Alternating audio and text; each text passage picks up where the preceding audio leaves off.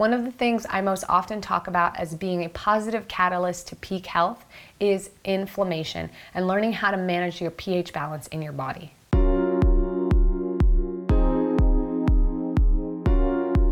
Hi Fam Bam, welcome to Health Hacks. Thank you so much for being here. If you like these types of videos, I love when you let me know by hitting thumbs up below you can leave any questions or comments below. And as always, make sure that you're subscribed for more information on how to level up your reality and turn the bell notifications on too. So, today I'm going to talk about inflammation. If you're in the MOVE program, we've discussed this a lot. This is not going to be new, but it's always great to review. If you have not checked out the MOVE program, I've had a lot of you guys ask me for more information on how to cure chronic fatigue, get your energy levels back up you can sign up for the free Move Challenge to see what that's about. And then if you want to take it further, then you can look into the Move program. So I am going to talk about what inflammation is first and why it's really important for us to be aware and actually care about whether or not our body is inflamed. Inflammation is the root cause of many issues within our body. It is simple things like acidity within the body, which creates this fertile environment for disease, disease and illness. If your body is acidic, your pH is off, it becomes inflamed. And inflammation is really just the symptom of that. It can also create issues such as migraines, headaches, feelings of exhaustion, unease, discomfort. You get sick easy, it's hard to get better faster, and even something as far as cancer and arthritis. Most illnesses or disease within the body has symptoms of inflammation. Inflammation keeps you from sleeping well at night, it makes you sore, and inflammation is not always bad, but excessive inflammation obviously takes away from your well being and your experience of life. Also, what I notice is a lot of you have given positive feedback on the curing your migraines or how to cope with migraines stretching routine that I did during one of the move videos. I think it was called, um, I can't remember, but it was the yoga routine that we did for easing migraine symptoms. And a lot of you guys had positive reviews. What I noticed was when I was on vacation and I was eating some inflammatory foods that caused more inflammation in my body. My body wasn't used to it. I stopped, dropped, and did this routine, but it wasn't as effective. And I realized that that's a probably a good piece of information to share with you is that if you have lots of inflammation going on, a lot of the natural uh, things or uh, approaches that you can take when you're experiencing some of these symptoms won't seem to work. So you have to nip it in the bud and actually address the inflammation from the root cause. So it's obviously very important. It's something that I think if you can get a handle on, it will level up your life and your the way you feel in your body so much better. And really for me it's a two piece process. It's it's pH, which is acidity and alkalinity levels, definitely rooted to inflammation and also blood sugar levels, which is your energy levels, your hormonal system. And that is also definitely rooted to how your body responds with inflammation. So, those two things, if you can master those, those are the two things that I've really focused on that have really leveled up my health and my energy and my life. So, there are five basic tips I'm going to give you to dealing with inflammation. The first one is so simple. It's so simple that you already know it. You have to get the proper rest, food, and hydration that your body needs. When you don't sleep, your body becomes inflamed. When you eat acid forming foods, your body becomes inflamed. When you eat toxic foods, your body comes in, becomes inflamed. When you mix certain foods like dairy and starches and meats, like in a hamburger or french fries with a milkshake, or like caffeine, acid, and sugar and dairy, like in your coffee every morning, these things cause inflammation. And if you're not drinking enough water, your body's about 70 to 80% water. You're not replenishing what the cells need to not only thrive, but to be able to flush out toxins toxins and process the way that it's supposed to.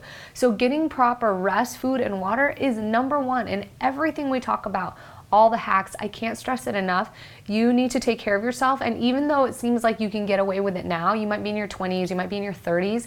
If you're in your 30s or 40s, think about 10 to 20 years ago how much more vibrant and energetic you felt. Most of us feel that way, that when we were younger, we had more energy, more stamina, and then all of a sudden we took it for granted and didn't get the proper rest, food, and hydration that we needed.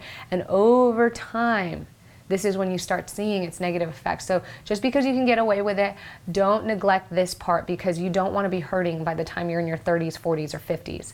Consume anti inflammatory food. When you focus on two things like pH and blood sugar, you, it, it eliminates all the confusion about what's healthy for your body, what to eat, what not to eat. It becomes very simple because when you focus on balancing those two things, you're led right back to what we already know fresh fruits and vegetables raw fresh fruits and vegetables, alkaline things like water. It feels really good to spritz a little lemon in the water. That's because it's alkaline forming.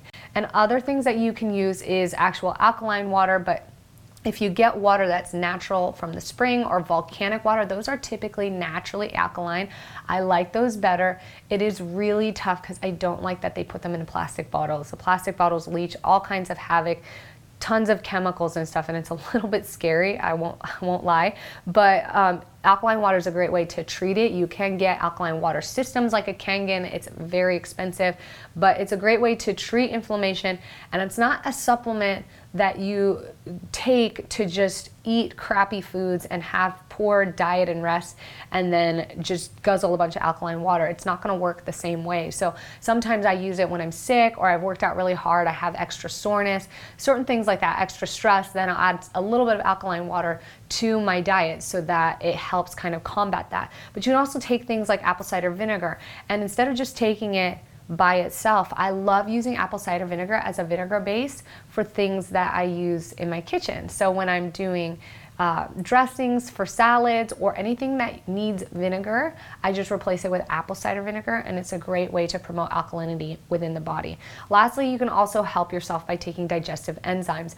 A lot of people have different thoughts on taking digestive enzymes. I have experienced them both. Does your body rely on them? Does it stop making enzymes? Based on my light research, and I encourage you to do your own, your body can be at a deficit, but taking more enzymes doesn't actually make it stop producing enzymes unless you're taking more than you need. So for myself, it has been a really positive experience taking digestive enzymes daily, but also it's a way to help your digestive system actually break down the food and digest it properly so that it's not going down and causing inflammation and it's not a use it's like not a like I'm not gonna say who, but somebody I know uses it so that they can go have like a cheesecake and then they use like lactase to help them digest. That's not what it's for. That's not good for the body. So, obviously, what we're trying to do is help the body maintain healthy balances, and we're not trying to use these things as crutches so that we can go and mistreat the body. Number four, avoid stress as much as possible. It's tough, I know. Stress is actually good for you. We need stress. But at the same time, the way we perceive stress sometimes is really devaluing to our health and our well being and our perspective and experience of life. Stress is something that happens when we have reached our capacity. And so I'm not saying avoid stress, but you need to have the proper rehabilitation and restoration following stress in order to make it a positive thing for you. You can go to the gym for an hour a day or even a half an hour a day, work really hard, put your body under a lot of physical stress, but if you don't get the rest and the food and the proper things that you need to replenish your body so that you can go out and work out the next day, it's actually going to become really bad for your body. This is the same thing when it comes to lifestyle, when it comes to doing the normal things that we do in life. We need to make sure that we're in a balance, and you also need to know where your baseline is my baseline is actually very calm, but the things that I do is very go, go, go, hustle, hustle, hustle. So I have to balance hustle with calm. For me, it get I get really centered doing yoga and meditation, deep breathing, and really flowing with life and that's me and that's me knowing me. And i still do really enjoy being hyper and excited and, and, going in life and driving for new things but i have to have that balance in order to maintain that energy to push forward. So make sure you know what it is that you need to de-stress or to balance out your stress most importantly. Number five is move. You have to move the body Nothing is going to reset the system and get you feeling good and energetic and just produce a lot of great health benefits than moving the body. You don't have to do a massive HIIT workout every single day. I had to remind myself of this because we've been on vacation for a couple weeks. I had gotten sick and I'm like, man, I haven't been lifting. So I went and I did a workout yesterday and I said, ah, oh, I don't feel like getting the heavy weights out. And I thought to myself, you know what, I don't have to. I just need to move. So I spent a couple of my sets just doing some lightweight cardio, like body weight cardio, and just doing what sounded fun to me. And then I had music playing and I just ended up dancing for the next 20 minutes. And that was a great way to move and get the body recalibrated and just reestablished to moving since you know we've been sick and not really moving the way that I'm normally used to moving. And so getting out there and taking the time to do that even if you're off of your fitness routine or you're not at home, we did a lot of walking, we did a lot of swimming, we did a lot of different things to keep ourselves active when we were on vacation. So if you take the time to move daily or to choose movement, then that is a really positive thing that'll help your body process. The way that I like to say is that your your blood pumps a little bit more, you oxygenate your body, and so it's able to process or filter things out a little bit more effectively. Your body is working together. It's a great way to help reduce inflammation. At the same time, sometimes moving can produce inflammation, so that is why it's last on my list because you need the proper diet, food, and rest and water to Number four, balance the stress of your movement. So I hope you guys enjoyed this video. Inflammation is a huge, huge symptom of something being out of line and out of balance within your body. I hope that these five tips have helped you uh, be able to become aware of what is causing inflammation or how to address it. Let me know if you have any questions, comments, or anything you want to add to this list below, and I will see you in the next video. Be good, be great, be grateful. Love you guys. Ciao.